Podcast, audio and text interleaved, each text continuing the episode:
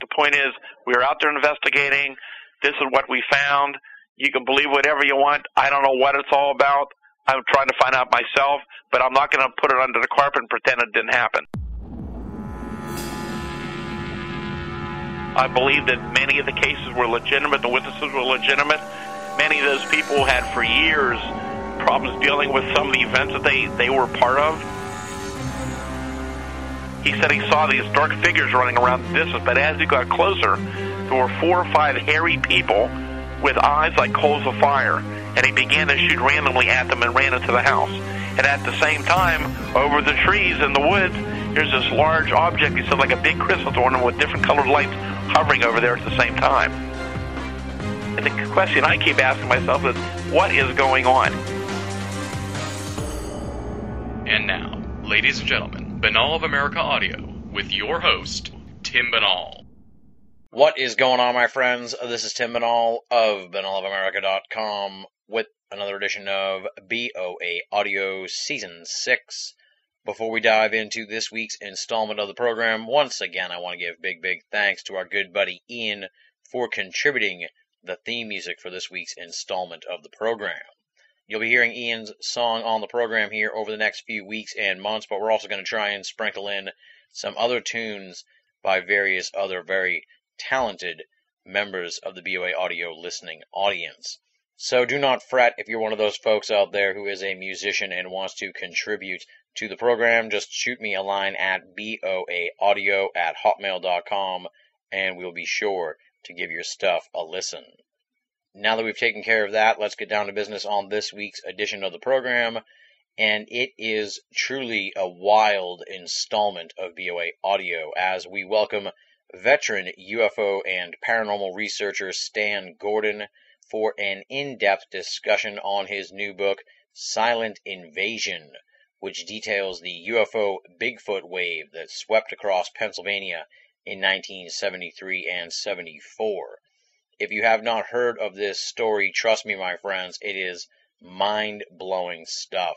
In 1973, there was this wave of UFO sightings in Pennsylvania, and all of a sudden come a whole bunch of Bigfoot sightings. And I'm not talking about one or two, we're talking about dozens and dozens of Bigfoot sightings in the summer of 1973.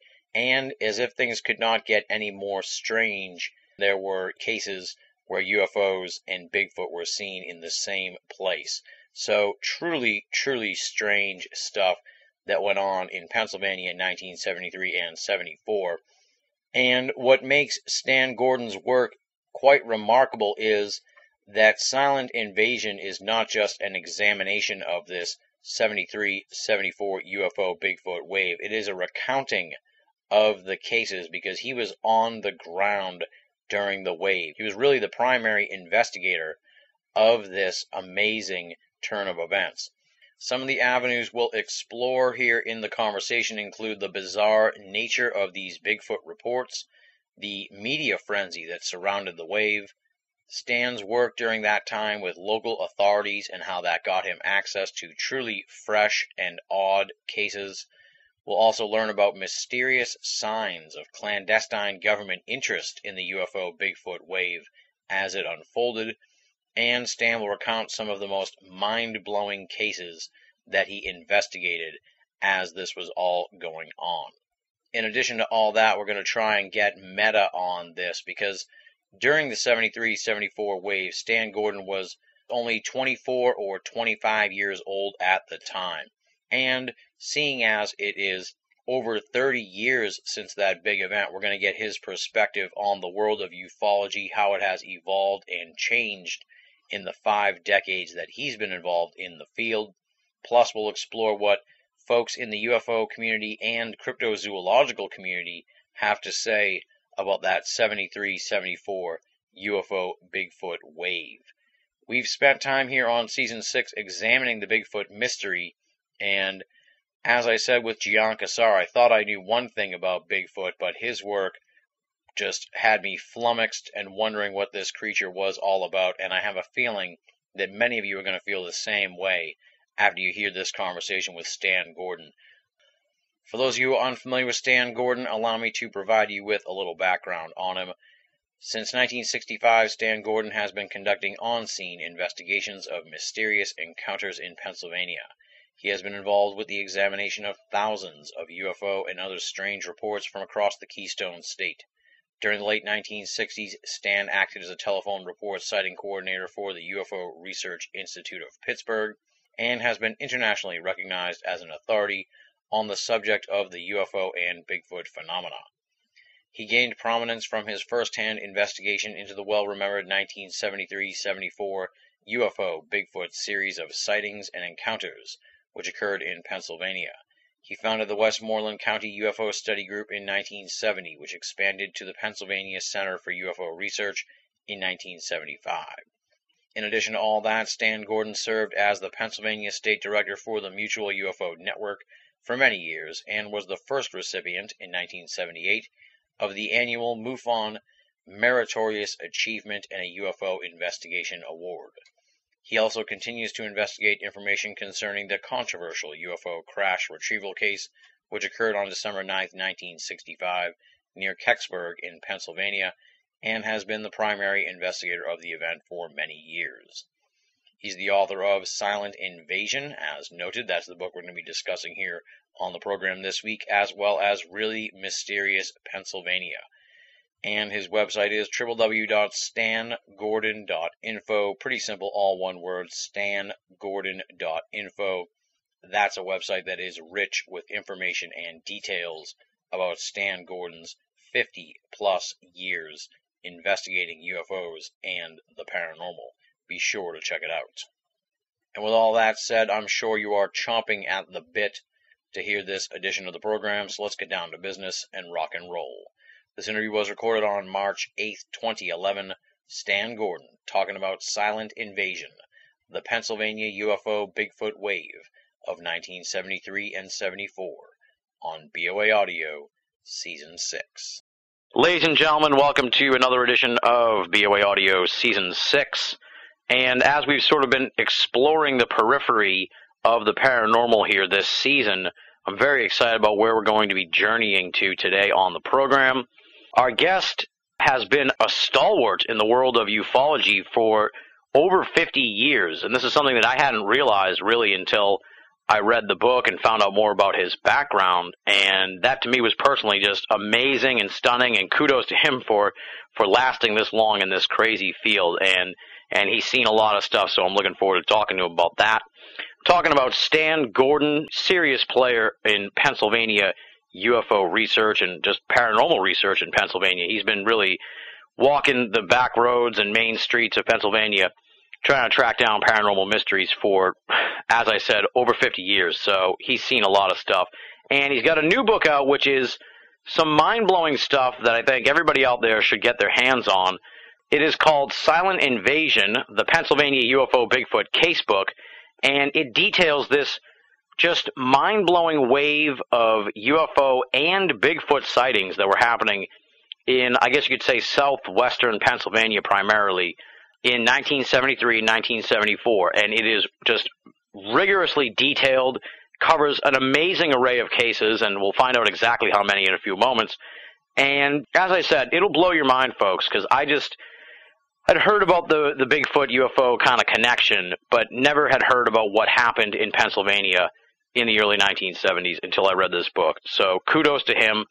Stan Gordon, I've, I've talked long enough here. People want to hear from you. So welcome to BOA Audio. It's a long time coming. We should have had you on much sooner, and hopefully this is the first of many future appearances. Welcome to the show, sir. Thank you very much for having me on today. Now, again, I got to put over this book just thought provoking stuff because, like I said, nobody really ever wants to touch on the UFO Bigfoot connection, and and it sounds like this thing may have, with the exception of your work and maybe some other people sort of side mentioning it, this thing's sort of fallen through the cracks in a big way. The 73, 74 wave that happened down there in Pennsylvania. Yeah, it was an amazing time to live through, and uh, you know, I, I've had many people who were around at that time, and they still talk to me about it, and uh, I was encouraged by a lot of these people to to bring this book out. But one of the main reasons I did it was because I felt that this was such an important part of of history, mm-hmm. both for cryptozoology and for UFOs. And no doubt some of the strangest events in history were recorded during that time and are very well documented because we were on the scene within minutes to hours of many of these cases after they occurred. And uh, I just felt that this was something that really needed to come forward in the hope that other researchers or other witnesses or people who had information on similar events might come forward so we have more information to look at these reports because as you know, those in the UFO field don't like to connect UFOs with Bigfoot reports. And those who are dealing with Bigfoot, who are, of course, are, are the idea these things are zoological in nature, which is what my initial information and, and initial data suggested. And, and again, I keep an open mind to all aspects of it. But uh, those in the zoological field don't want to connect UFOs with what they're finding. But I, I think I'm also finding that in more recent years, more and more people in both fields are starting to ask more questions about the phenomenon in general. And um, I, I'm hopeful that more people might come forward now with this information coming out.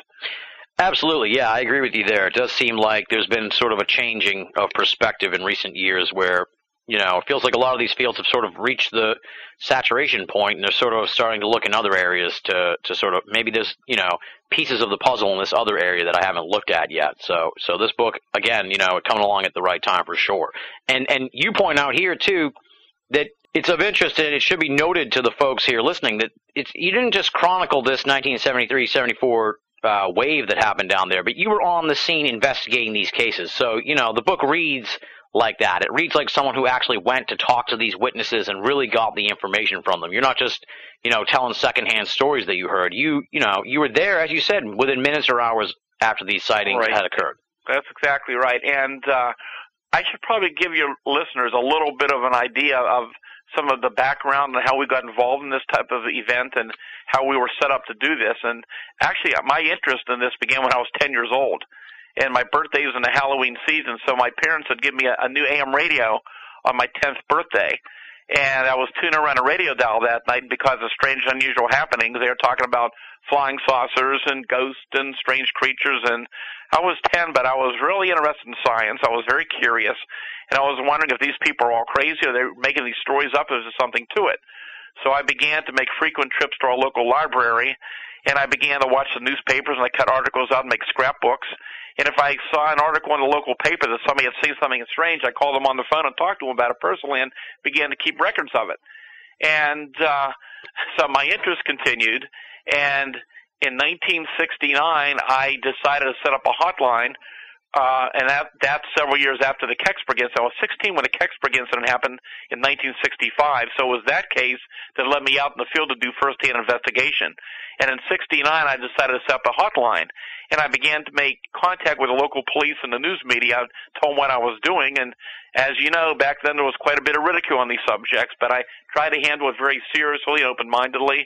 And um, as word got around about my hotline, my phone was just being inundated with calls and calls were coming in day and night, and it was much more than I could handle on my own. So I decided that I wanted to set up a, a volunteer group of research people, uh, scientists, engineers, technicians, uh, people who had experience in investigation to respond to these cases and hopefully to get there while the phenomenon was ongoing. And that was my goal. So in 1970, I founded the first group that was called the Westmoreland County UFO Study Group. And uh, we had a number of uh, good volunteers involved in it. We all did this around our regular jobs. With my electronics background, I set up a a pretty uh, involved uh, communication center in my home, and I set up and designed a two-way radio system so we could radio dispatch some of the investigators out to the scene of these events. And so by the time that 1973 came around, our group was already per- very active. We had been investigating a lot of reports. The group was coming, becoming well known across the state of Pennsylvania. And as this outbreak began, first with UFO sightings, and those who were around will recall that it was in the fall of 1973 that the United States experienced this major wave of UFO activity. But it actually started here January and became January 1st actually and continued all year long. And we had hundreds of UFO cases we looked into, and many, of course, uh, were explainable. But there were many significant, very detailed cases which are mentioned in Silent Invasion. Mm-hmm there was that series of events that began in the summer of 73 with this massive outbreak of Bigfoot activity. That was just an amazing time to live through. And uh, you know, we could talk in more detail about that, of course, as well. Mm-hmm, absolutely, yeah. You beat me to the punch on the bio background. I appreciate that actually, because you saved me from being too standardized here at the beginning of the show. Uh, to, just to go back to the bio background for you, I think it bears repeating here for folks. You, you, know, you started up this UFO hotline in 1969. You're 20 years old. You started the group uh, the next year. You're 21. This whole thing happens, you know, in 73, 74 and you know you're about 24 25 years old i mean kudos to you All, over the years here on this program we've pushed for more young people to get involved in ufology and the paranormal and i mean you were out there doing it back in the late 60s and it just amazed me too i had to keep sort of keeping that in the front of my mind as i'm reading the book here i can imagine you sort of this young guy out there talking to these people and, and really getting to the bottom of these cases and it was difficult in some cases because you know, here's myself talking to, in some cases, police officers, uh, pilots, uh, very responsible older individuals, and here I am, a young guy, talking about some of the strangest things and maybe the strangest event of their life. Mm-hmm. But people were glad to have somebody who would listen to them, to share their experience. They knew I was going to keep their names uh, confidential if that's what they requested, which is something that still goes on today. Many people ask not to be identified because of the ridicule factor, even though it's not nearly as bad as it was back in those early days. But uh, anyhow, it, you know, we got a lot of experience because a lot of the research people we were dealing with uh, in our groups at the time, and uh, it again, it was just an amazing time to live through and to get out there and, and witness firsthand the emotion of the witnesses, to see the the evidence, and, and I'd say besides the fact of not just the footprints and other evidence we found at the scene in certain cases, but what was so dramatic was the animal reactions. People can be fooled, but animals cannot and that's something that even some of the inv- police officers told us who investigated some cases how how strange the animals were responding. There's no way that could be fabricated, and that was probably the best evidence that I saw at the time. Absolutely, yeah, exactly, yeah. This is the kind of firsthand perspective that you that you only get really from going on to the scene and and, and picking up these little details that perhaps would get lost on somebody else. So, uh, like I said, the book's invaluable, really, in that regard, and I highly recommend it to people. I have some notes here, sort of as I went through the book, looking at all these different cases. I, I, you may know, I guess, or I hope you do. How many cases would you say are, are profiled in the book altogether? Oh boy, you know, I can't even tell you. Many there are many dozens of Bigfoot cases and, and multitudes of UFO cases, and I, and I and I know there was other cases we didn't even include in the book because a lot of it was repetitious, and a lot of and some things were you know misidentified. There were some hoaxes, and we mentioned some of those in the book. But I didn't want to take up extra pages with yeah. a lot of the things that's just over and over again. Mm-hmm. Yeah, yeah, but there's just tons. I mean, uh, just as a point here, uh, we'll eventually get to sort of the August Bigfoot wave, but just to make a point, I actually stopped and counted from uh, from just August 15th to the 20th, there were 15 Bigfoot or creature sightings. So I mean, just take take that into account, folks. I mean, that's 15 yeah. sightings over the course of five days. That's like three a day, you know. And and just imagine that happening nowadays. People be going crazy. Right, and in some areas, that's exactly what was began to happen because certain areas, we'll be talking a lot about the Chestnut Ridge area. The Chestnut Ridge is a mountain range that runs from Preston County, West Virginia, to Westmoreland, Fayette, and Indiana County in southwest Pennsylvania. And that area in western PA along the ridge is a continuous, year after year, active area for strange events, UFO sightings, Bigfoot activity, a lot of other phenomena that goes on and why there's so much activity, especially Bigfoot activity, especially outside of Latrobe, around Derry Township, along that part of the ridge, even in recent years. And uh, but back at that time, there was a lot of activity going on out there, and some of these cases, you know, as you saw in the book, we could be in one incident and at the same time, about the same time, at a distance away, had another report. So you knew you were dealing with more than one creature. And in fact, there were some cases where you had multiple creatures involved. Oh yeah, absolutely, yeah. It's it's bizarre. It's just really that's that's what struck me. It was like this doesn't seem to make any sense that there was this like like you kind of laid out what happened here as far as as far as this flap as we're going to dig deeper into it. It seems like it started with UFOs, then all of a sudden Bigfoots just started appearing, you know, towards the summer and into the fall, and then you know it seemed like there was sort of a cross section of UFO sightings and Bigfoot sightings. Most of the time not together, but then you know, you're seeing Bigfoot and UFO at the same time. So, yeah, yeah. you know, and then it seems like the wave kind of petered out slowly over 74, and, and then the, the wave sort of dissipated, if you will. Obviously, these sort of sightings still happen from time to time, but the explosion of what went on that year or, or that two years uh, you know, hasn't really been repeated, right? Right. Well, there was nothing like that ever, as far as I know, before or since that episode. Mhm. Um, but as the reports dwindled, of course, in '74, the sighting has continued. And as far as I can recall, as of right now, there have been Bigfoot sightings reported in Pennsylvania every year since that time, but nothing in the numbers like we saw during that outbreak. Yeah, yeah. Okay, so that's sort of like the wave to bring people up to speed, and then we're going to dig into some of these various incidents that happened and sort of the story of what was going on during all this time, because there's a lot of sort of uh, threads that you can see and discern as you as you read through the cases and the chronology of it, which I found really sort of interesting. It just kind of plays a little bit like a movie, or it plays sort of like you know. I, I imagine you know I'm just getting these dispatches from the field from you as I'm reading the book, and it's like, what is this? This is getting crazier and crazier. Yeah, and I, I tried to do it from a personal perspective of what I was doing, what I was seeing, what I was feeling, what I was experiencing at the time, and I was trying to get that across to the reader because, again, it was such an amazing time to live through. And as I said many times in the past, if I had not been involved in this, nobody could ever convince me it was real. It was like living a real science fiction movie. Oh yeah, yeah. It definitely it feels that way as as you're going along in the book. Now I did notice one one thing that stood out for me here because this was something I had never really heard before with UFO sightings. I'm sort of just getting into some some somewhat specific notes. I hope they're not too specific. One of them here was that there were two sightings in, in mid March of '73 where the witnesses saw UFO and reported a strange smell associated with it, which was something that I'd never really heard before. Is this something that you've come across? It, it's not that common, but an occasion uh, there have been some reports of odors. Uh, sometimes, um, sometimes more acidy, but sometimes again something like the the rotten egg sulfur-like smell. Okay, so similar to the Bigfoot smell because like, yeah, as I was very, very rarely reported. Interesting, but sometimes with the UFOs, but rarely. Very rarely. Yeah.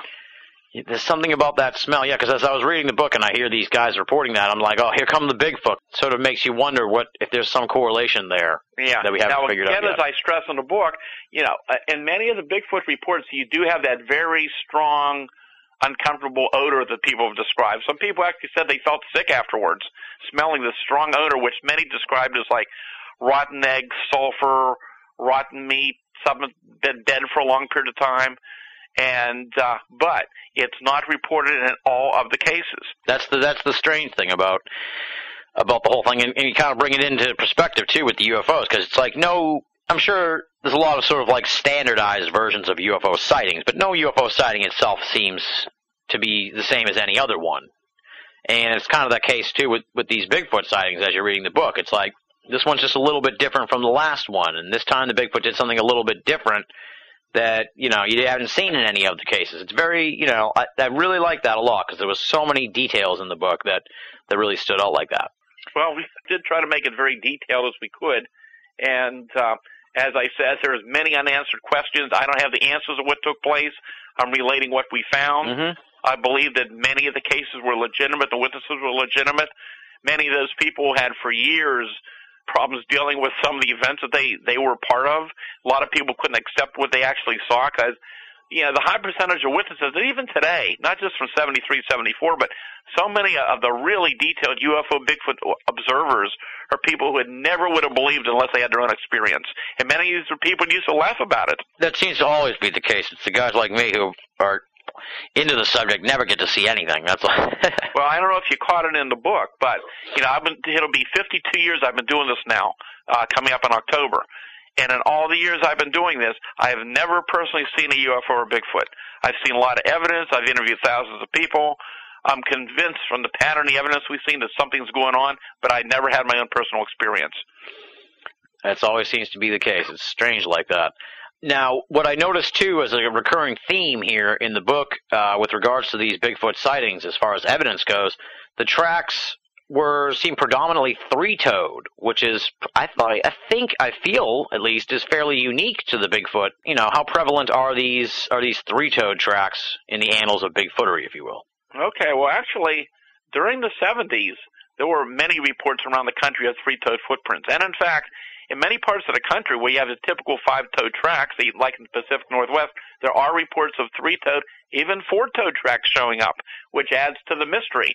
But while it was very common to have a lot of these three-toed tracks showing up, there were also reports of five-toed tracks, even in the 70s. Yeah. And uh, we still get reports of mainly we get more in the last few years. We've had more, I'd say, of five-toed footprints showing up. Uh, but there's a lot of mystery and phenomena to what we were finding and what we're still finding today, and many questions that I have myself about the Bigfoot phenomena. And uh, I'm sure we'll be talking about some of this as we get further into the book and more about the phenomena itself.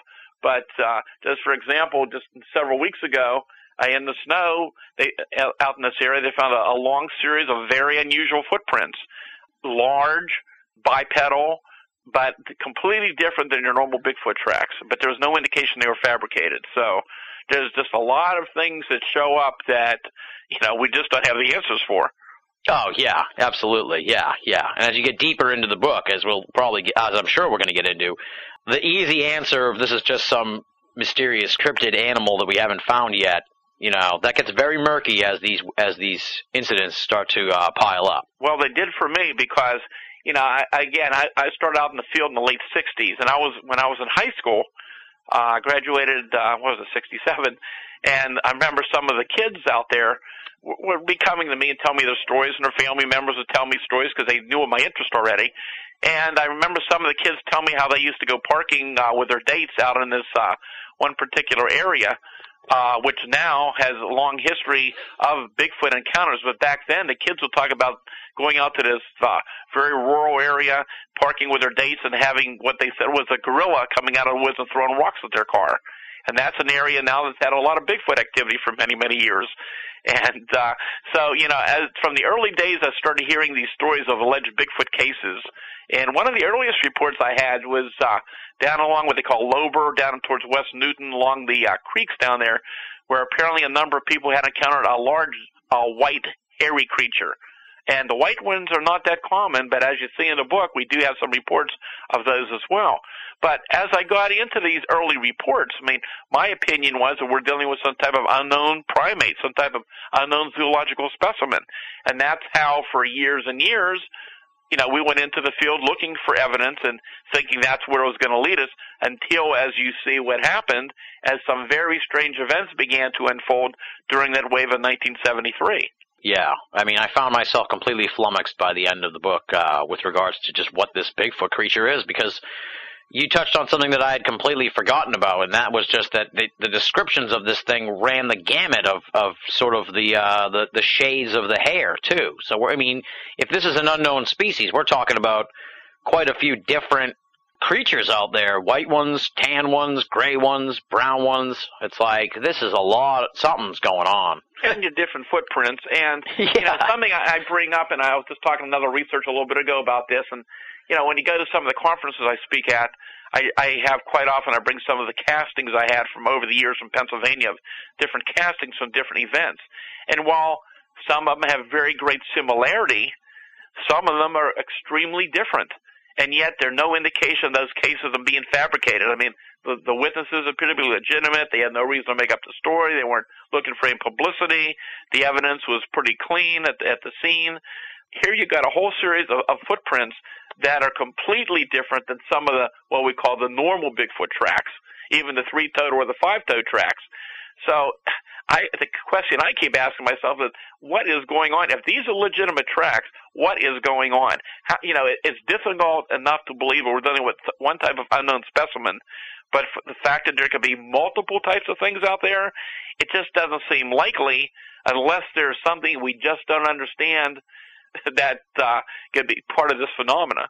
Yeah, exactly. There's something missing here we haven't quite figured out yet. Or haven't quite, you know, stumbled upon yet. Maybe we won't even be able to. Who knows? But it's, yeah. it's as I said, it's completely mind-boggling. Um, now, during this whole wave, uh, let's sort of set the, the mood a little bit too, as far as like what people might have been going through. What was there quite a? Uh, it seemed like there was quite a media blitz, if you will, or quite quite you know, it sounded like they were really on top of this with regards to how prevalent these UFO and Bigfoot sightings were. Was yeah, it was getting uh, as reports were unfolding and the reports were circulating around the area, and people were getting more and more concerned. Uh, the media in general, area, especially in the areas like around Latrobe, you had the Latrobe Bulletin, uh, some of the other small town papers that were around at the time are no longer in existence today. they were covering this story very, very well, and it was front page for days of some of them, and this went on for weeks. And it got to the point where it got bigger and bigger. The bigger papers started picking it up. It started to make national news. It hit the national news wire and we our group was just being inundated. I mean, I was luckily in a position I was managing a small little electronics firm here in town at the time, and I was able to take some vacation time off, and I spent just several weeks just working on this full time around the clock. And if you can visualize it, if you go to my website, uh, stangordon.info, you can see a part of some of my communication center, my radio room. Well, if you could visualize back in those days, that's a little more modern today, but we had a, I had a lot of equipment here and we had two phone lines here. The communication center was set up in my home. During this wave, it was being manned 24 hours a day with, with our people from our research group, the phones and the radios, and we had teams out there day and night responding to these events. I mean, it was unbelievable. I mean, I remember in one week the phone lines went out of order twice, and the phone companies said they'd never seen like it before. There were so many calls coming in, the phone lines back then couldn't handle all the calls coming in at the time. And uh, again, we'd be responding to these events uh, 24 hours a day. And uh, it, it uh, once again, it was just an amazing time to live through. It sounds just just insane. And and the point too that uh, you, you touched on this earlier, and it, you can read it, you know, throughout the book, is that you know you worked really closely with the local and state police during this whole thing. I mean, you were almost sort of like their their rapid response X Files team of sorts. Uh, you sounded like it, at one point you point out that that you would get a call like from the 911 dispatcher that you had to call 911 to find out you know that there was a pretty hot case going on right now that you should go and check out. So well, I actually, mean, they had actually what they were doing for a period of time when this outbreak was really at its peak. They were doing a, a special code signal over the uh, over the fire and civil events dispatch radio system to me, which I had a radio monitor in my car, and that would notify me to call in right away that something had occurred. Yeah, code red, and, right? Yeah, and uh, it i mean there were times when we would be out on the scene and we'd uh, hook up with either the local police or the state police with some of the investigations and sometimes they responded uh, certain events uh, we but quite often they were referring the calls to the callers to contact us to investigate, or they would refer the report over that they had received a report on this, and we would follow up on it. Right, right, and it sort of flies in the face of the general idea that maybe that, that that you were out there sort of on your own doing this, or that you were you know dissuaded by the the police not to get involved, or you know, it, it, I mean, they really embraced you and, and your work and your team there to to really sort of get to the bottom of this and, and take some of the load off of them. It seemed. Well, you know, by the time that this happened, we had started the group in 1970. By 73, the group had taken on uh, a level of uh, I guess, responsibility, and they realized that we are out there trying to scientifically work on cases just in general, and we weren't out there to try to prove anything. We weren't out to try to prove that UFOs or extraterrestrial or Bigfoot was whatever it was. We were out there gathering evidence and trying to determine what these things were. And as we found then, as we find today, and I may have mentioned this earlier, you know, when you properly investigate these reports, many phenomena appear to be strange and unusual initially, but when you investigate them, the high percentage are determined to be either natural or man-made in origin. There were Bigfoot misidentifications. I mean, cases of, you know, big dogs, a bear, you know, different things along that line. Lots of things were misidentifications for UFO sightings, and they still are today. But there was many really well documented cases at the time you could not easily dismiss. And uh, I think the fact was that our group was there. We were pretty much trained to handle these reports. We were out there investigating the reports, and the police department doesn't have time to follow up on everything. Exactly. Yeah. Yeah. So you know, it, it's also it's it's it's unique in a way, I think, and something I wish we kind of had more of nowadays. Sort of these localized groups that that were really uh, you know seen as responsible by the by the uh, police and and authorities like that. You know what I mean? It seems like nowadays they may get more dismissed by the authorities. So I wish we had more uh, groups like that nowadays. But you know, times have changed. Oh yes, that they that they have. Before I get into some of the other stuff, let's talk a little bit more about sort of uh, when the the Bigfoot wave exploded. What were you thinking like when this went on? Because it sounded like you guys. I mean, the name of your group was the uh, the WC UFO SG. So right. were you guys like taken aback that all of a sudden you were in the Bigfoot business? Well, of course, it was a Westmoreland County UFO Study Group, and mm-hmm. while we were dealing mainly with UFO reports, we would get calls on various types of other phenomena as well and uh, but we were mainly dealing with our local county, even though we would get reports into the Pittsburgh area, which is like 30 miles away, and other areas around there. And but as this wave really uh, began to expand into, across the state in '73, the group was getting well known across the state. And uh, in fact, in 1975, because we were dealing mainly statewide, we changed the name of the group to the Pennsylvania Center for UFO Research and then I founded another group in 1981, which served as a statewide clearinghouse phenomena. That was the Pennsylvania Association for the Study of the Unexplained. But since 1993, I've been uh, working on my own as an independent researcher. But I guess just to throw back to that, so to to take people, I guess, into the into the into the moment. What were you thinking when all of a sudden, like these these Bigfoot sightings just started piling up? I mean, I'm sure before that you'd heard the stories, but but now it's like, I mean, you had to have seen, you know, that, that all, something very strange is going on right now. Like, what were you thinking when all that went down? Well, you know, again, prior to that, we had been aware of a history of Bigfoot case in Pennsylvania, the reports you know, from the Native Americans, and even newspaper accounts going back to the 1800s but and I heard in the 60s of, of reported some sightings around the area. Actually, 72, and I go over some of those cases in in the book as well. There were some interesting events involving uh, UFO cases, and then a, a short outbreak of incidents involving cases. For example, people reporting what they said was a gorilla walking across a highway near Latrobe, and there was one other event where people reporting strange lights uh, around the cemetery and a wooded area then people reporting this big hairy Hulk type thing chasing dogs, and those were interesting the year before.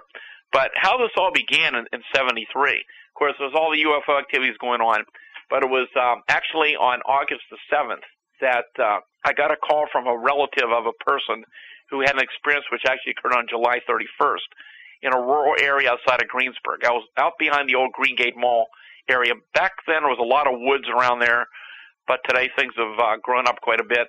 But how the story unfolded was that uh, night of July 31st, this fella was shaving. He he got up early for work, and he was shaving as he normally did. And it was a warm night, and uh, he's in the bathroom, and he starts to smell this funny odor that he said looks like rotten cucumber.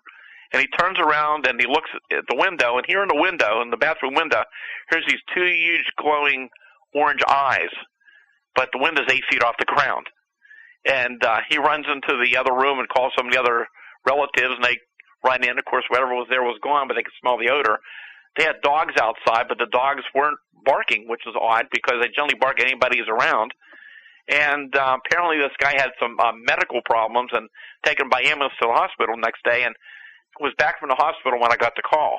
I went out there that day, that Sunday, August 7th, to talk to the witness and some of the other people and while I'm there, I learned that uh, a number of uh, boys, local boys, had a number of weeks before had taken a shortcut over to the mall. And again, a lot of brush and woods around there at the time, and they heard this commotion. They thought it was a deer, so they got some rocks, started throwing some rocks, and to scare the deer out. And instead of a deer, here comes this large, hairy, tall creature with long arms, uh, taking a long gait across the road and up behind the hill, up behind the home.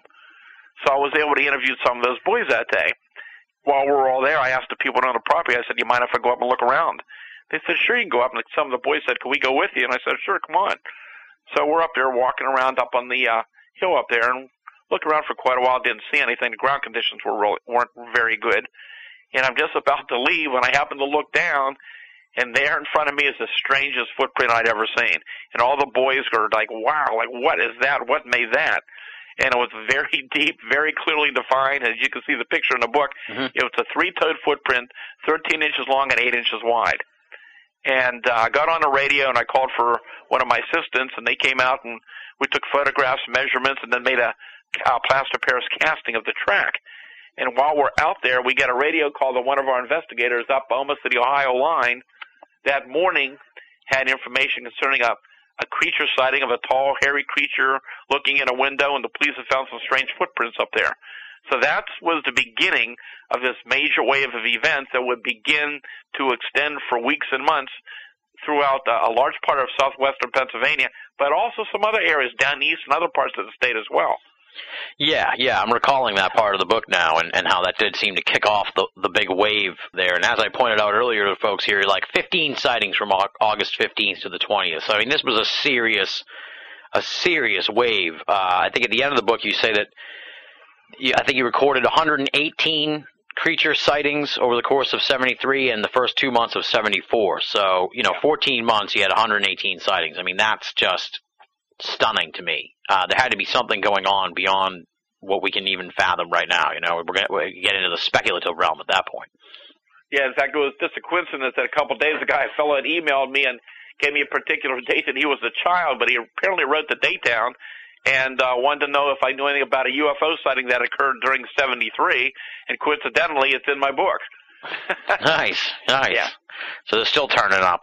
Oh yeah, there's people all there's all the time you get reports from people, not just current reports, but people from 10, 20, 30, 40 years ago who saw things, and quite often because of the filing system I have and the thousands of cases that I've recorded over the years, that I can look things up sometimes for them, and they're so surprised the fact that other people also uh, verified they're having the same sighting about the same time and date. Now, to to sort of keep the the story alive, if you will, things to then start getting really weird, and some of the even weirder stuff sort of stood out to me. And one one thing that I wanted to talk about is that this recurring sort of uh, you can kind of vaguely see the the shadowy hand of, of of the government looking at this whole thing over the course of the book through various incidents and you know they happen here and there and as you put them all together you start to get a picture of like something that's going on here. There's mail being intercepted, uh, mysterious investigators either impersonating your group or just going there and and going to talk to witnesses and, and pretending they're investigators. Uh, you got a call from someone in the government with questions about about the whole thing, and then this mysterious bullhorn voice. So a lot of weird stuff going on beyond just the sightings that suggests that there was interest from higher ups, if you will. Oh yeah, and uh, again, yeah, a lot of very strange things. And again, while we dealt mainly with Bigfoot cases and UFO events, then you had a lot of these things that you just brought up, and then you even had some other, even stranger creatures being reported from certain areas, and other strange entities being reported. So there was a lot going on, but most of it was focusing on the Bigfoot and UFO activity. But as I mentioned in the book, other strange things were also taking place, and uh, yeah, as it began to unfold, and again, you know, I'm getting into this investigation open-mindedly. Initially, the reports coming in were suggesting more and more that we're dealing with some type of unknown primate mm-hmm. until some other calls begin to come forth from various and again these weren't people who were into UFOs or Bigfoot most of these calls came in from the general public sometimes first to the police or the media and then to us people who were not looking for any publicity, but quite often were very, very scared, and they just wanted to have some answers and want to know what was going on. And some of those cases began to present information that began to make us wonder what exactly are we dealing with here. Um, as I'm, some of the things I mentioned, for example, was we'd be out in the field investigating and we'd find a series of footprints would just suddenly stop and vanish. Yeah. When the ground conditions were conducive for more footprints, and where did they go? or they would just start out of nowhere and continue on and just vanish. Uh, there was one particular case, uh, one of the, probably one of the, the best cases I recall. And this guy, uh, his name was Chester. Chester is now deceased. And Chester was a great guy. He was a retired coal miner. And we became quite good friends after this happened. Chester was a, a very big Bigfoot skeptic. And he and his wife, uh, and some neighbors were on their porch the night before his encounter sitting there yelling out loud and making fun of Bigfoot because I've been in the newspapers. They were joking about it, and he said, "Come on, Bigfoot, come on out. I want to see you." Well, little did he know that a few hours later he would. And uh, that's one of the stories mentioned in the book. It happened outside of Latrobe in a little town called Whitney, Pennsylvania. Chester lived in a uh, trailer out there in a uh, mobile home, and early morning hours, he heard this big bang against the trailer, woke him up and he figured, well, he had a little separate uh, garage out there with a nice antique car, and he figured somebody was going to was breaking into for the car. Yeah. They kept the lights out, and they looked out the window to see this huge creature towering over right, only a few feet away, right next to the trailer, towering over the top of it. And he got a really good look at it, and he woke his wife, and she went over and looked, and she was very, very upset. And uh, poor poor fellow, for, he had emphysema from being a coal miner. He could barely talk didn't want to turn the light on, afraid it might scare it and cause it to do whatever. And uh, he he banged into the wall on the way over, which may have what scared it away. But he got on the phone and called the operator uh, for an emergency to call the state police, and he got a hold of them. and He could barely talk to them, and wasn't long after that. Uh, I believe it was three troop cars and six troopers went to the scene, and one of the officers called me from the scene that morning. It was early morning, around 4:30 in the morning, and we got out there as soon as we could uh, make it available with the witnesses. But Chester, again, get a very, very detailed account. He had just cut the grass like a short time before that evening, and there was this very large trail of footprints going across the grass. But at one point, they suddenly stopped. And Chester said to me, he said, what is this thing? Can it fly? it's stunning to me, the breadth and depth of these stories. Now, did you, in retrospect, did you ever find out anything more really about what what the government was trying to do or what they were interested in during this whole thing? I mean, were they just as mystified by what was going on as as you and I are today, you think, or did they you know, have some other reasoning to be investigating all this. Well, you know, I, I did mention that there were some representatives of one of the congressman's office paid us a visit because of all the calls they were having from the public, mm-hmm. and they wanted to see what was going on, and they were very interested and very open-minded. Uh, we kept in touch over a period of time. I didn't see any indication that I was aware of that anybody was following up on it. But again, there was that other call that I had mentioned in the book of a person who claimed that they were working for the government and they were very interested in our investigation. And I was provided uh, the name of a contact at a at a laboratory in Washington D.C. in the event that uh, I would come up with any really good physical evidence. But unfortunately, not enough to really do that. And of course, uh, we, we never had any contact with them. Yeah, you make the point in the book. It's like, hey, if I if I came up with the really good physical evidence to send to you, then this the story would be over. Yeah, I'd have the Bigfoot. Yeah. What could cause that? Clearly, aliens can cause that, as happened in Roswell, New Mexico, as happens in a television show I like called The Event. You have to face facts that aliens are all around us, and they have finally gotten to the NHL. You're listening to Binnall of America Audio. Creepy. That's what this is. You pointed out that I spent a lot of time in Dallas, 20 years, working just a few blocks away from the grassy knoll, oh, sure. the book depository. So you're a conspiracist. And the Conspiracy Museum, which right oddly enough, has been closed down now. Conspiracy could be. Something odd is going on here. Clearly, it's aliens and Roswellians. But there are.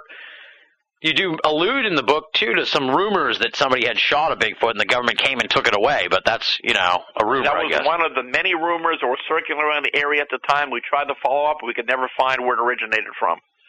Very mysterious, because uh, yeah, like I alluded to also here, one of the one of the stories has some guy sees a Bigfoot but right before he sees it, he hears someone on a bullhorn say something to the effect of, uh, you know, if it doesn't come out of the woods, then we'll go in and shoot it. And he could hear dogs and stuff. So it's like, yeah. you wonder if there's some kind of some kind of government team out there looking for this thing, you know, under the nose of of all you guys.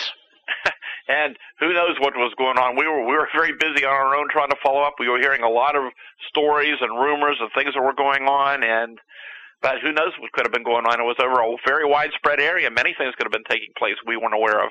Yeah, yeah, very, uh, very strange. Uh, definitely for the folks who pick up the book, definitely something to keep an eye out for as you're reading along. You know, because as I said, these little pieces sort of start emerging, and you kind of see a mysterious little hand at work behind all this, and you're wondering what what they're what they're doing. So, very interesting. Right.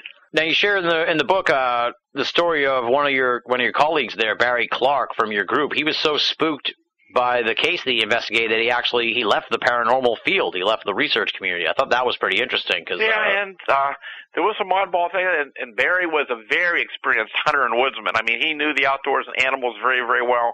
Guy that doesn't fear anything. But there was two farms out in Derry Township. One in particular where these creatures seem to keep coming back on a kind of irregular reg, regular basis. And various people, including not just the people who lived on the farm, others who were there at times would see it, and he would stake it out at times, and some of other teams would be staking in other areas.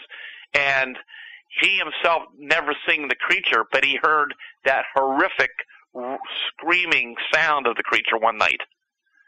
And on that, I would just say also on that farm, one case I mentioned there where there had been a very detailed, very close Bigfoot sighting on the farm, and uh, some of the other people soon after went out searching for it, and they didn't find it, but instead they saw a UFO just a, a short time later.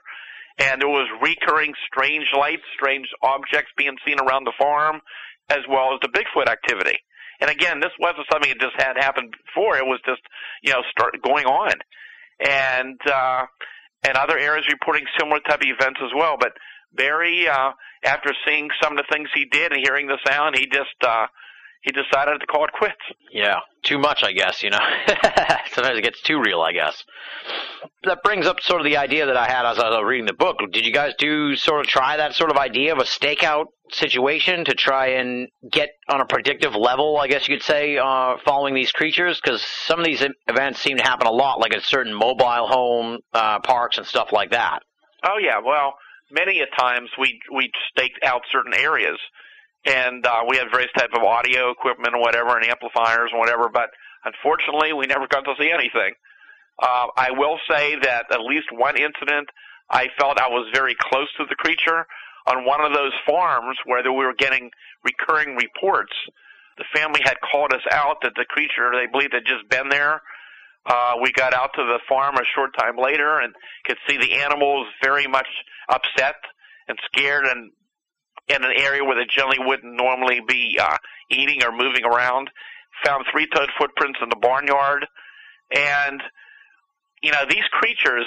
There's a number of different sounds that they've been uh, reported to make.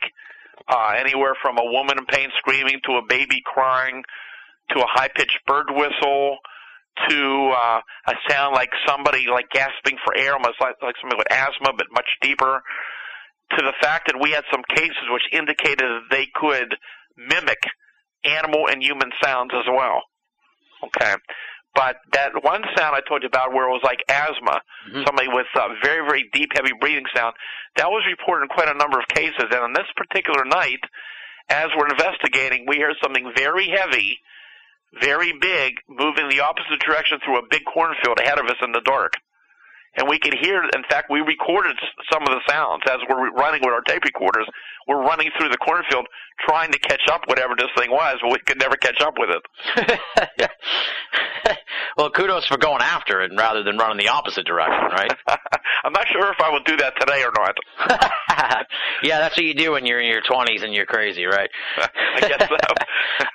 now, you detail a myriad of cases in the book, but one stood out to me, and uh, obviously it stood out to you as well, because not only uh, did you guys kind of say it was a turning point for things and made you really wonder what was going on, but the drawing for this case, the sort of the drawing of what went down actually lends itself as the cover of the book, and and it is a just chilling story and just terrifying in a lot of ways, and also just mind-boggling and perplexing. And that's the Steve Palmer story from October 25th, 1973 if this book was a movie, this would be like the climax. This would be the insane, you know, you feel like it's headed towards something really, truly wild, and and it happens here with this Steve Palmer story. So, yeah. uh, why don't you detail this amazing case for folks?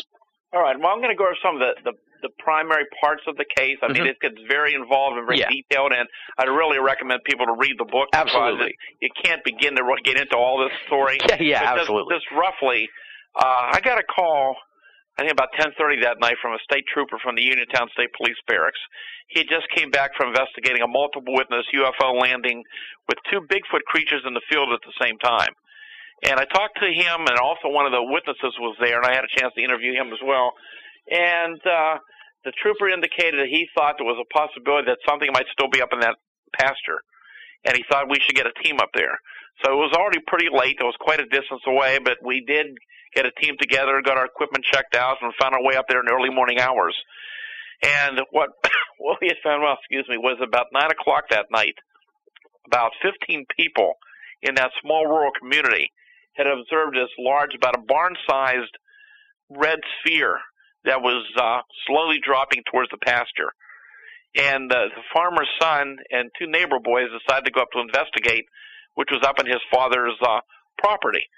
So he ran into the house and grabbed a 30 six, grabbed some ammunition, which included two tracers, and they uh, made their way down to the farm road and went up to the pasture. And as they got up on top of the hill, here they're pretty uh, surprised. And before they got there, in the distance, they're hearing dogs bark in the distance, carrying on tremendously. But they hear like a baby crying sound and a high pitched sound. And as they approach closer, they're getting louder. And when they get up in the pasture, this object is now apparently right on the ground or right right above it. And it, now it's not a complete sphere; it looks like a half a hemisphere, but it's like a big dome, and it's bright white, and the bottom appears to be flat. And the whole area is luminescent, glowing, luminous from this object. This thing's making the high pitched sound, and every, all three of the witnesses are in amazement; they can't believe what they're seeing. And they're studying this thing for a short time when all of a sudden their attention is drawn to about 75 feet away to a fence line and there's this barbed wire fence, and the posts about six feet tall. And they soon realize there's two figures moving slowly in their direction along the fence line. And at first they thought they were bear, but then they soon realized that these things are covered with hair. They're they're dark matted hair. They're bipedal. They're upright. One's around eight foot tall. The other's maybe seven foot tall. Very long arms, hanging past the knees almost down to the ground, and they're moving one behind the other. They have glowing green eyes, there's a smell in the air like burning rubber. And these things are making these crying, whining sound back and forth. Well, the one kid yells at the other fellow, shoot him, shoot him. Finally, he fires a tracer, just a bright flash of light. He fires a second tracer. When he fires that second tracer, the largest of the two creatures reaches out as if to grab at that tracer. And the moment it does that, the object in the field suddenly just disappears. It doesn't take off it's just gone. The sound goes out, the luminosity disappears, it's no longer there. The creatures at that point turn around slowly, start walking back towards the woods. Uh, the one fella, he he shoots some live uh, rounds right into the larger creature, and he said he was sure he hit it, but there was no indication either one was wounded or stopped in any way, slowed down in any way. And the one boy had already run out run out of the field. The other two made their way out of the field, went back to the farmhouse, told the family what happened. They take him to a neighbor's house. They call the state police, and uh, a trooper arrives. They go up in a patrol car, and as a trooper told me, when he got up to the scene where the object had been, that whole area was self-luminescent and glowing. He said it was about 100, 150 feet in diameter. He said it was bright enough that if he had a newspaper, he could have sat down within the circle and read the newspaper from the light coming off of it. The animals wouldn't go anywhere near it. And um, I, again, there's a lot more to the story. Yeah, yeah. Um, I mean, it gets very, very strange and involved. A, a famous psychiatrist who unfortunately passed away last year, Dr. Berthold Schwarz, came up and spent several days here investigating the case, interviewing all the people involved, and went away convinced these people are all telling the truth.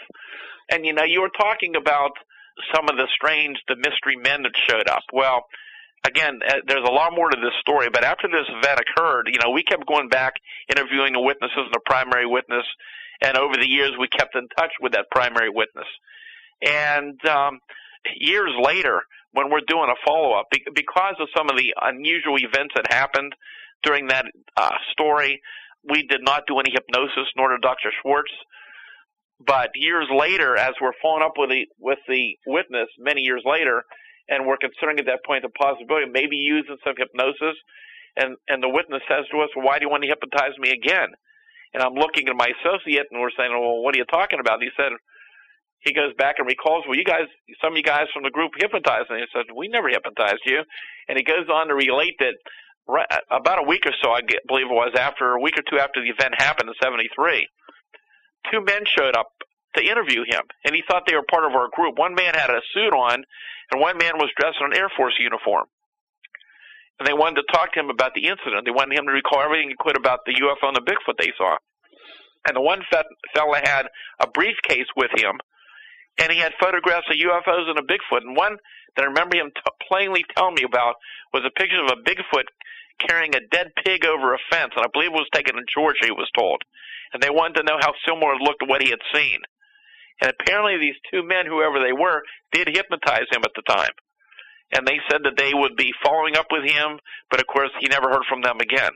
And of course, the Air Force, we, we filed a report on this, but of course we got no, no information on it because the Air Force officially got out of UFO research actually in ni- early 1970. This happened in 73. Yeah. So who these men were, we have no idea first of all, that's an amazing story, and, and, and thank you for detailing it. And uh, the big part of the book covers that story. So, folks, definitely, if you want to know more about it, pick up the book.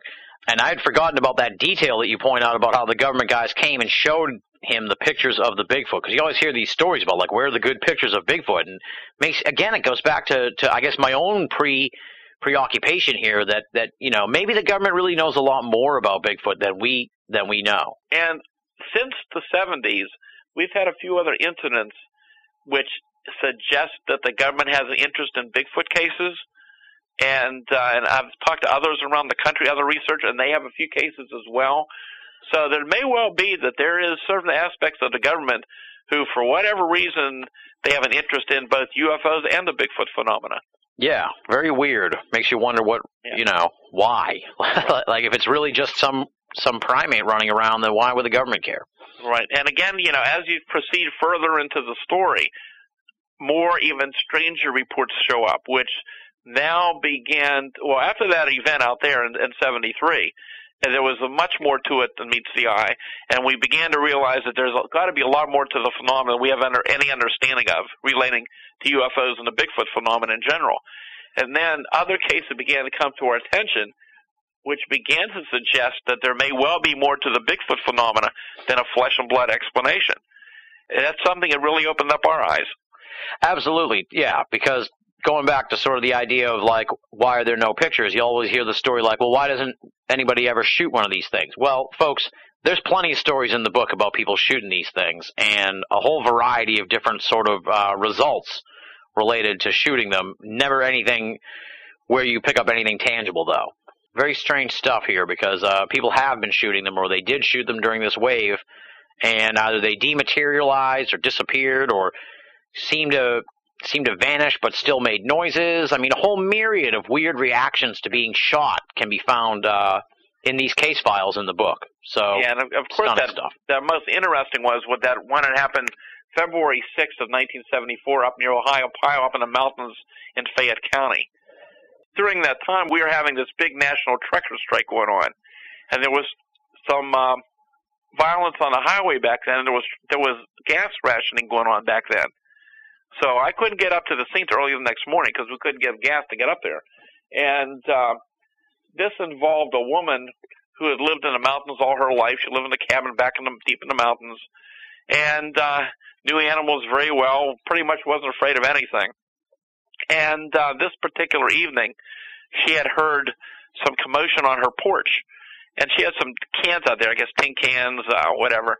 And there had been a pack of wild dogs that had been coming through there. So she figured the dogs were back. She decided she was just going to scare them away. So she loaded one chamber of her shotgun just to fire over their heads. And uh, she decided uh, she, to do that, and she went over to the door, turned on the switch to turn on the porch light, opened up the door, and stepped outside. And there was no dogs there, but just a few feet in front of her is this huge hairy creature. And this woman never ever called it a Bigfoot. She, I remember exactly what she said to me. She said it was a great big hairy ape, but it had its arms raised up over its head. And first thought was that this thing is going to lunge on her, and uh, she fires right into this thing. She said at that point there was a bright flash of light, like somebody took a picture with a camera, like a strobe going on, and the creature just vanished in front of her. Now, her family, which lived about a 100 feet away, they heard the gunshot, and they called her on the phone, asked her what happened. So her son-in-law grabs his pistol, starts making his way up towards uh, her cabin. He said he saw these dark figures running around the distance, but as he got closer, there were four or five hairy people with eyes like coals of fire, and he began to shoot randomly at them and ran into the house. And at the same time, over the trees in the woods, here's this large object, he said like a big Christmas ornament with different colored lights hovering over there at the same time. That's when they called the state police.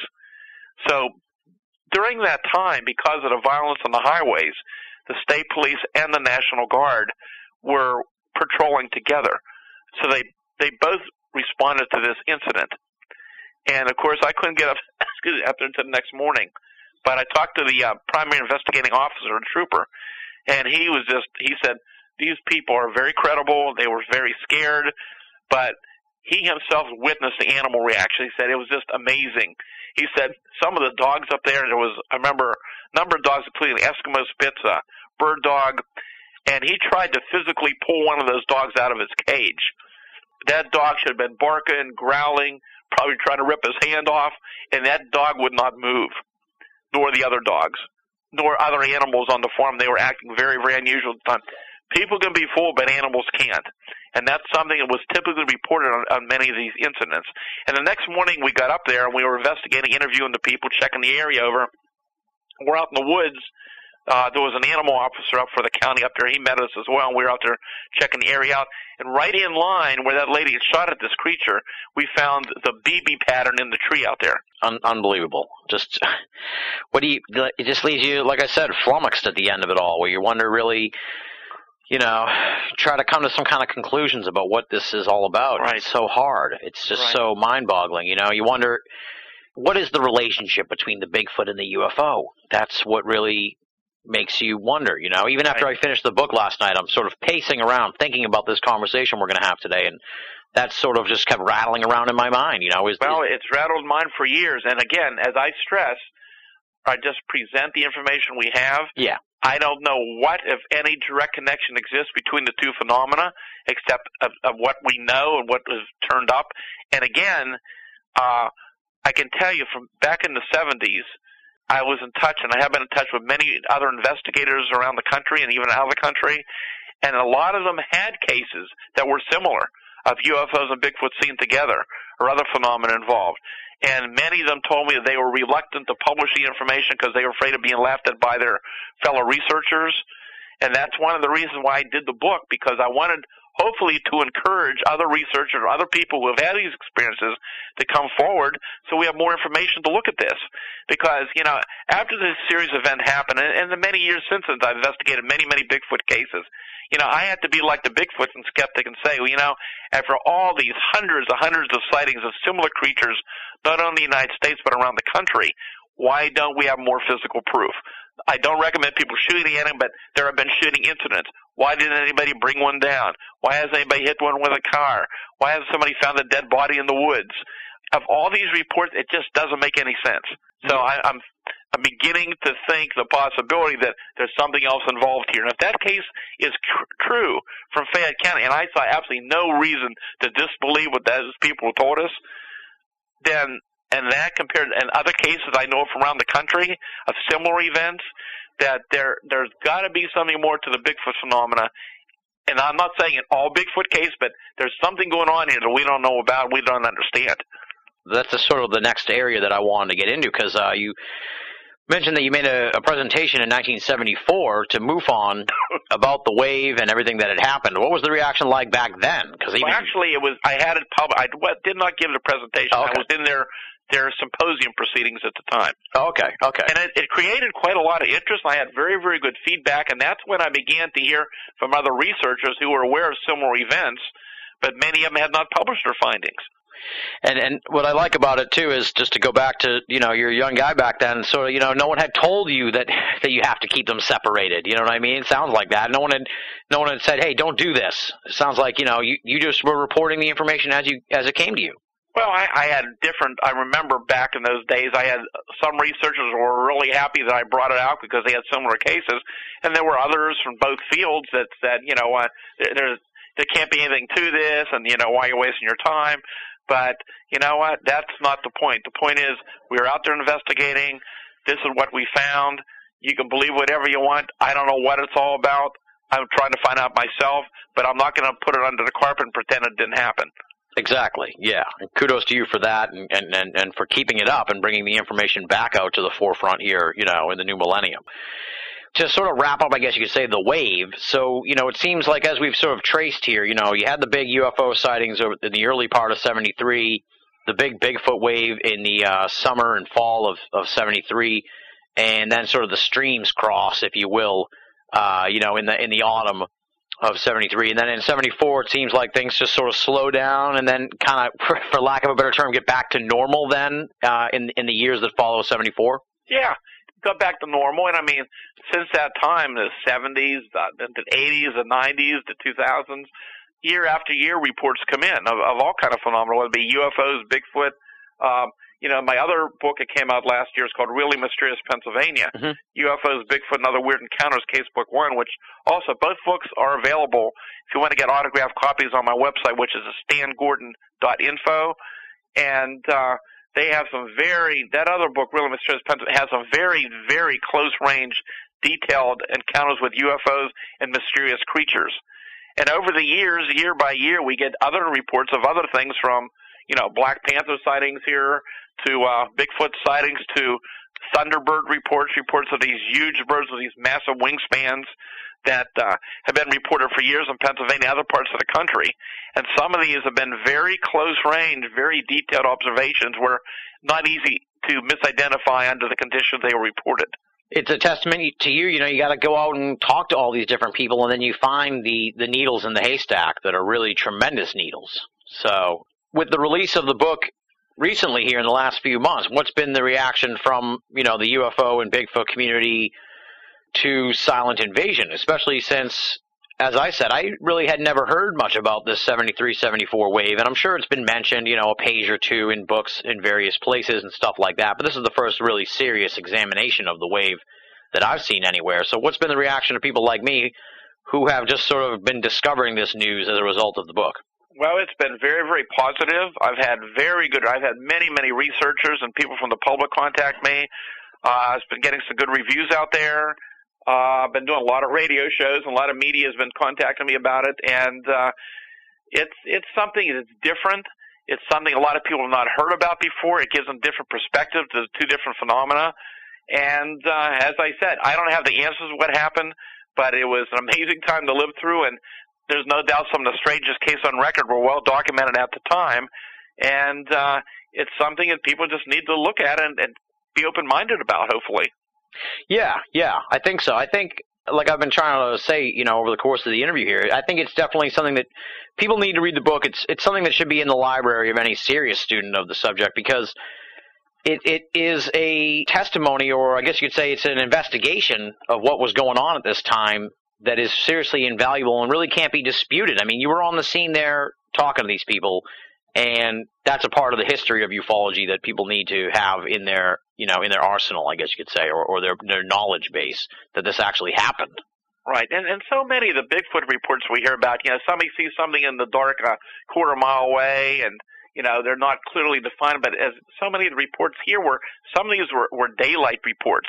Some people were within five to ten feet of these creatures and very detailed accounts and very very strange accounts in some of these reports yeah, these aren't your run of the mill Bigfoot sightings. Some of these aren't, at least. You know, these are like really very, very uh, strange. Now, at the risk of getting into like pure speculation, I mean, as I said, uh, this mystery has been sort of rattling around in my head since since I finished the book. I mean, what do you think is is is the connection here between these two things? I mean, obviously you've given it thought over the years. I mean, wh- where do you think the line is between the Bigfoot and the UFOs? Well, I again, and just to be right up front, I don't have the answers. Absolutely, yeah, um, yeah. And you know, as I point out in the book, you know, when you're dealing with UFOs and Bigfoot, there's similarities but differences. I mean, with UFOs, you have photographs, you have videos, you have physical ground traces, you have uh, you know electromagnetic electromagnetic interference, you've got uh, radio communication interference with Bigfoot, you've got some pictures and photos and cast of footprints and other secondary evidence. But in both cases, nobody has ever come up with a, an actual unidentified flying object, even though I, I'm quite convinced that the government probably, in, in a few cases, probably has recovered some of these things. But as I talk about it in the book, you know, when you look at the UFO phenomenon, when I deal with so many cases over the years, when you eliminate all the IFOs, the things are misidentifications, and then you look at the body of cases that appear to be in the unidentified category. I've been saying for years that there's not one easy explanation for the unknown category. I mean, personally, I think it probably a, a small percentage could well be extraterrestrial spacecraft, but some of these could be something else.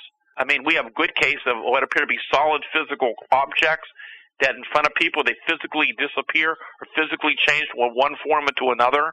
I've, I've mentioned cases where we've had a group of people in, pa- in past years, and only certain people in that group could describe seeing this object above them, and others in the group couldn't see it at all.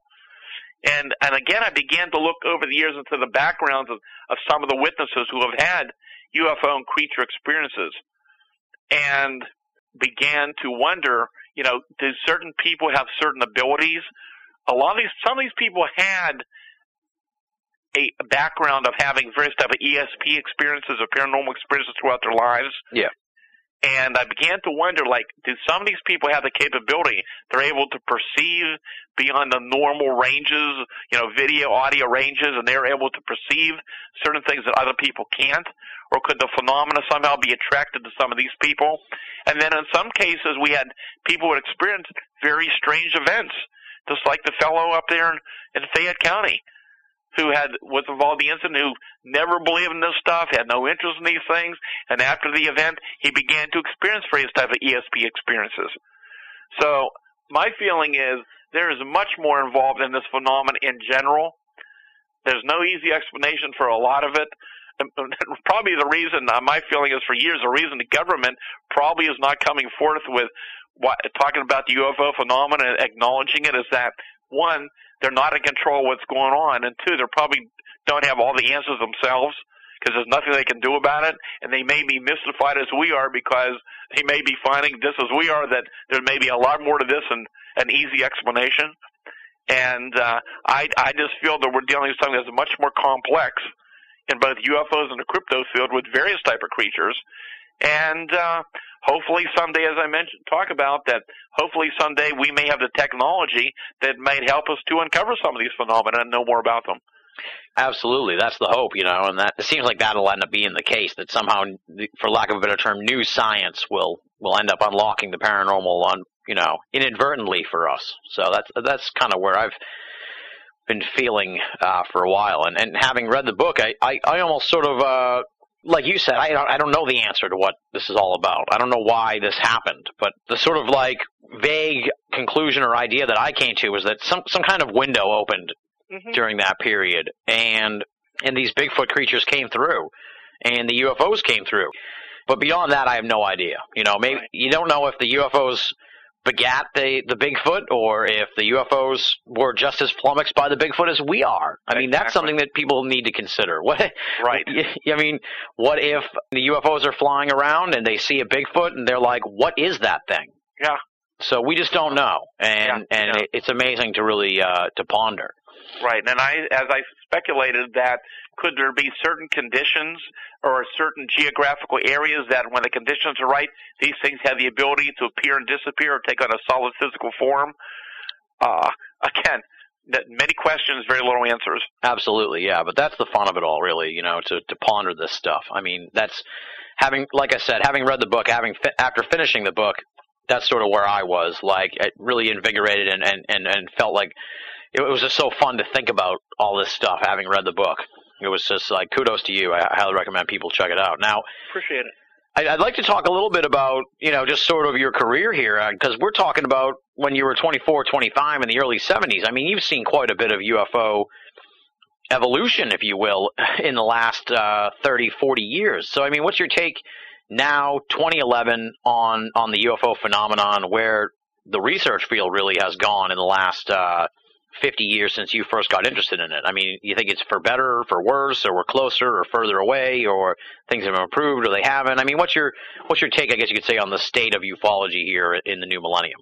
Well, there's there's a lot of pros and cons on that, and I mean, one thing I am seeing, I'm seeing more and more smaller, localized groups getting involved in different types of paranormal investigation. Know, the one problem is, and it'll never, I don't think it's ever going to change, is that there really is no central clearinghouse for people to report UFOs, mainly UFOs, or even Bigfoot. I mean, I started in 1969 uh, with my hotline, and for many, many years, probably the reason why we're getting so many reports in Pennsylvania is because it was one of the few places where you had somebody who was actually gathering, investigating cases, and there was a place to report them to. Um, now there's so many different individuals and groups on the internet that people just randomly call whoever they can contact, and so it's very hard to get a really good perspective on really the full picture of what's going on year after year. Uh, I keep in touch with a lot of the groups and a lot of the investigators, and got a pretty good idea, but there's so many cases we may never hear about that may fall into the hands of somebody that's just not doing anything with them. But um, you know, things have changed over the years. Is uh, the one thing that's good, of course, is the media is taking a much more serious approach to these subjects now. You've got a lot of different TV networks dealing with uh, the paranormal, the cryptozoology, UFO subject.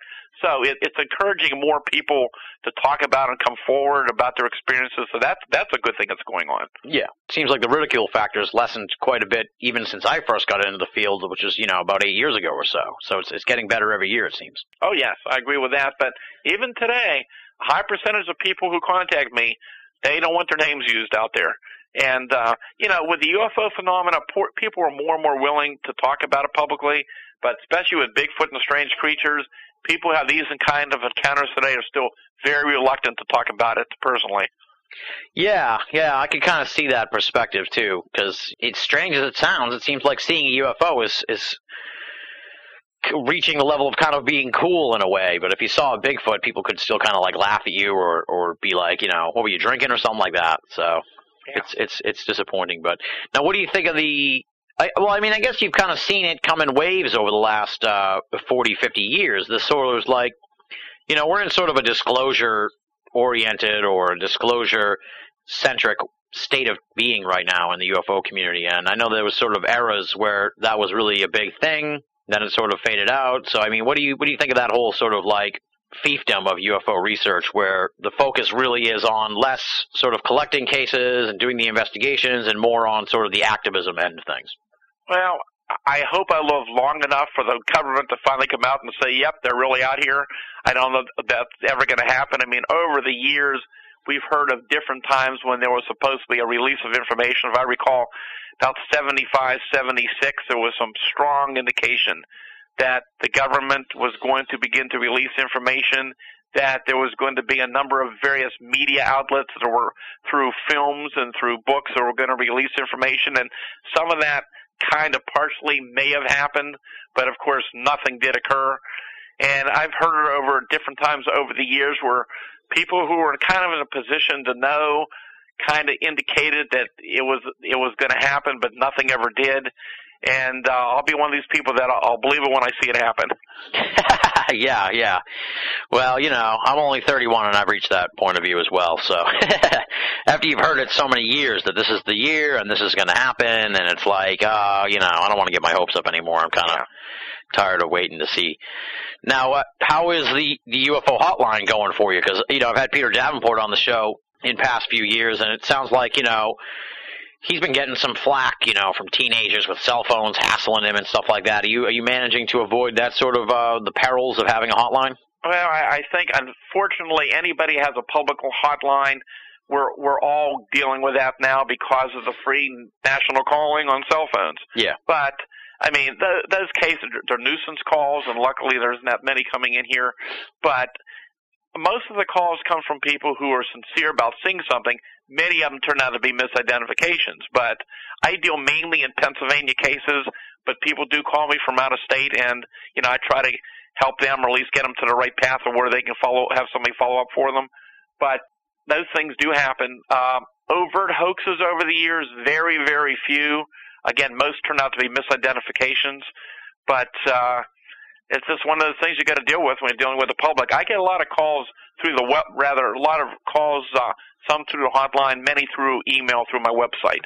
Which again, people can contact me uh, at stangordon.info. It's g o r d o n dot i n f o. Yep, yep, and we're gonna have links all over the place up Binnall of America for your stuff. So don't even worry about that, Stan. I want people to check out your stuff because appreciate it. You know, 50 plus years. Kudos to you, dude. I mean, I've been in this, like I said, for about eight years, and I'm already feeling kind of worn out. How do you keep going after all these years uh, with an interest in the subject that is so elusive? Well, I guess many people ask me that question, and there have been many times over the years where you just feel like it's time to just throw in the towel. But then you get that next call of that really interesting case, and you hope it's the next call that finally is going to have the evidence to finally solve the mystery once and for all. And you're always hoping for that call. Yeah, we're always chasing that one elusive answer. Well, what about the Bigfoot then? I mean, we, we've sort of addressed the, the potential and the possibility and the unlikelihood, I guess you could say, of, of UFO disclosure. And in light of what we learned about the Bigfoot, do you think this is something that is, you know, going to be something that's, like I alluded to earlier with, with new, regards to new science, something that's going to be sort of like accidentally discovered, the Bigfoot? Well, again, you know, I, my feeling is that again, if and again, there there are many different reports of somewhat similar creatures being seen throughout the country and around the world. Again, why such a lack of evidence, especially here in the United States, when there's so many reports going on year after year? And I'm hoping with the new technology and future technology that we'll be able to finally at least document what these things are. But the question remains, what is it that we're dealing with? And why after so many years don't we have more physical evidence? But uh, I'm hopeful that, uh, you know, we might finally have some answers. But as you see from what we found in Silent Invasion and from what other investigators have told me over the years, uh, there may well be much more to this than just a normal flesh and blood explanation in some of these reports. Exactly, exactly. I mean, you could have 50 million bucks to go out and capture a Bigfoot and may just actually be physically impossible to capture the creature. May literally be physically impossible given the nature of its existence. So, very perplexing, uh, very perplexing creature. Now, talk a little bit about the uh, the other book that you put out last year, really mysterious Pennsylvania UFOs, Bigfoot, and other weird encounters. Casebook One. Uh, you know, talk about what kind of stuff folks can find in that. Well, there's a lot of extremely detailed, close-range UFO cases. Uh, I mean, there's one case where a fellow was actually standing underneath an object. I mean, it was so close he could have touched it. Wow. Here's here's this object coming across the sky. Uh, I thought at first it was a Goodyear blimp, early morning hours. This thing's moving across the field. He jumps out of his car and follows this thing, and this thing is a big metallic object. There's no gondola like a a blimp. Uh, the bottom's hollow. There's blue lights coming out of it. And the only sound it's making is like as this thing's moving, you can hear the moving through air, like air rushing. And he's looking. There's no emblems. There's no USA on. He's looking for some type of uh, insignia. Nothing there. And uh, he sees there's a house down the road, and he runs to the house to see if they have a camera. But of course, they didn't have him and they didn't want to let him in or whatever and tried to point out the thing to him. What this witness had no idea was that there were numerous reports coming in from various parts of the state from many different people describing something similar that same uh, morning. Weird. And then the book goes on to talk about many very close encounters with strange creatures. I mean, Bigfoot case where the people were in, I mean, one case that just happened, uh, two years ago where in daylight a woman's going down the road in Fayette County, catches uh, the glimpse of something on her left eye. It appears to be a person who's going to walk or run right out in front of her car. She swerves to miss that person and looks up to see this as a large hairy creature, bipedal, long arms, and got a really good look at it. She she's off to the side of the road. She looks in the rearview mirror to see this thing actually leap over the trunk of her car, and uh, very de- very detailed account other cases of like strange creatures like uh, thunderbird sightings, the huge birds, and Black Panther reports, and just a lot of very, very detailed cases, most of which people have never seen before.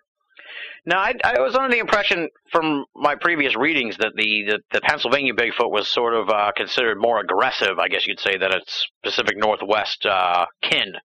Does that does that meet out? Does that bear out based on what you've uh, heard and researched? Well, I wouldn't really say. I mean, aggressive where they come after people very rarely. They and and generally that would be in response to somebody shooting at these things or whatever. Yeah. Because I've had many people, including hunters, told me these things under the conditions they are in, they could easily have outran them, easily have you know got a hold of them if they wanted to, and that wasn't the case.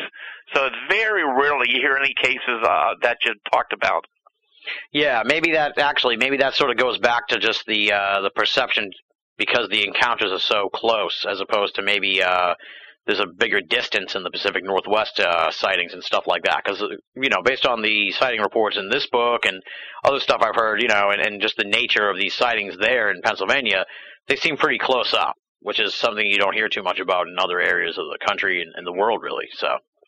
Maybe and again, we've had some reports of these dirt, kind of dirty white hairy creatures.